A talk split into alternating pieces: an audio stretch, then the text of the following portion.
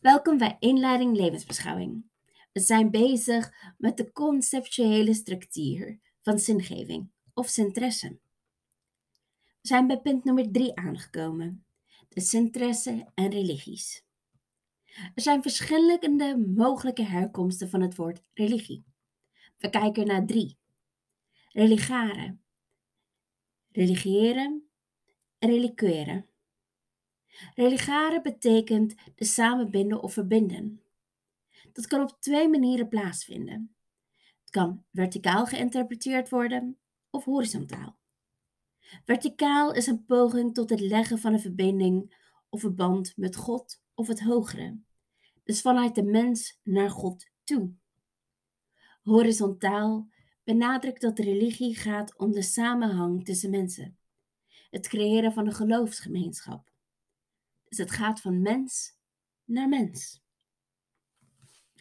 Religeren is het herlezen, het overdoen of met zorg omringen. Het is het in het acht nemen van alles wat op de verewing van God betrekking heeft. Een reflectie, meditatie op naleving van het goddelijke voorschriften. Is het met zorg omgaan met dit wat we hebben gekregen van God. Reliqueren. Het is het alledaagse achterlaten. Alles wat tot de religie of de sacrale hoort, moet onderscheid worden van het profane, het alledaagse. Het sacrale is eeuwig, het profane is tijdelijk. Je moet het tijdelijke achterlaten om met het sacrale, het heilige, mee te gaan. Religie kan in twee hoofdgroepen gedefinieerd worden: substantieel en functioneel. Een substantiële definitie wil aangeven wat religie is. Het gaat dus over het inhoud, wat jij gelooft. Substantiële definities bevat meestal een verwijzing naar God of een transcendente orde. Een functionele definitie zegt niet wat religie is, zegt niet wat het inhoud inhoudt, maar slechts wat religie doet. Het legt uit hoe jij omgaat met religie en het functie ervan, wat je troost biedt. Ninian Smart heeft zeven dimensies bedacht. Hij neemt stelling tegen de al te levensbeschouwelijke manier waarop religie, religie vaak wordt benaderd.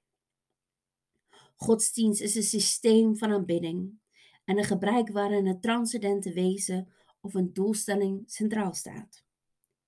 Naast deze mensen verbonden zijn aan een godsdienst, zijn er ook mensen die dat niet zijn. Die mensen hebben ook een eigen oprechte geestelijke overtuiging. Niet-godsdienstigen geven betekenis aan de eenheid met de natuur of relaties met mensen. Om te ontdekken wat een godsdienst is, onderscheiden wij zeven dimensies. Hij onderscheidt een religie of een godsdienst aan de hand van zeven samenhangende dimensies: mythe, rite, symbool, ethiek, doctrine, sociaal en ervaringen. We gaan ze allemaal kort even nabespreken. Mythe. Deze dimensie bestaat uit het verhaal van de ondervinding. Godsdiensten worden op schriften of verbaal doorgegeven aan de volgende generatie. Deze verhalen kunnen gaan over mensen, goden, de verleden, de heden, maar ook wel de toekomst. De geschriften zijn meestal heilig verklaard. Riten. De rituelen of de handelingen. De rituele dimensie is vooral belangrijk in godsdiensten waarin de offergave een belangrijke plaats inneemt. Het doel hiervan is het ontwikkelen van geestelijk bewustzijn of morele inzicht. Symbool, of ook wel materie, is voorwerpen die het godsdienst versterkt, zoals kunstwerken, kerkgebouwen of andere producten of symbolen. Ethiek. Het verhaal, dus de mythe en de leerstellingen, de doctrines, heeft invloed op de waarde van de godsdienst. Een godsdienst zijn het gedag, gedragsregels die de levenswijze van de gelovigen bepalen. Liefde is bijvoorbeeld een belangrijke waarde voor christendom. Doctrine. De ondersteuning van de verhalen en de mythe. Het resultaat van de mythe is beschreven in de leerstellingen van de godsdienst. Dat heet de doctrines. Sociaal. De concrete gedaante van godsdienst. Deze dimensie uit zich in de samenkomsten, het groei, de gemeenschapsvorming en de samen zijn en samen doen. Ervaringen. Een ondervinding is iets wat bij een mens niet zonder gevolgen is. Om mee te leven met een godsdienst is het van belang om mee te leven met de emoties die worden opgewekt. Het ontzag voor het heilige. Muziek speelt een belangrijke rol erbij. Tot bekering komen is een ervaring. Maar wat dan wel van de niet-religieuze interesse? Bestaat die dan wel? Een activiteit kan zingevend zijn, maar geen godsdienstige of, of levensbeschouwelijke waarde hebben. Het geeft zin of betekenis aan je leven, maar het heeft niets met religie te maken. Bij deze activiteiten kan wel rite, symbool en ervaring bij horen, maar er zit geen religieuze waarde achter.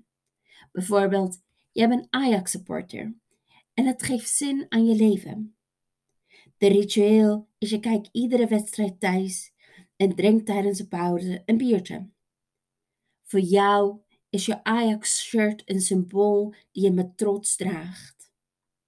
En de ervaring wanneer jouw team wint en jij er onderdeel van is, geeft jou zin in het leven. Er zit niks religieus of wat groters achter.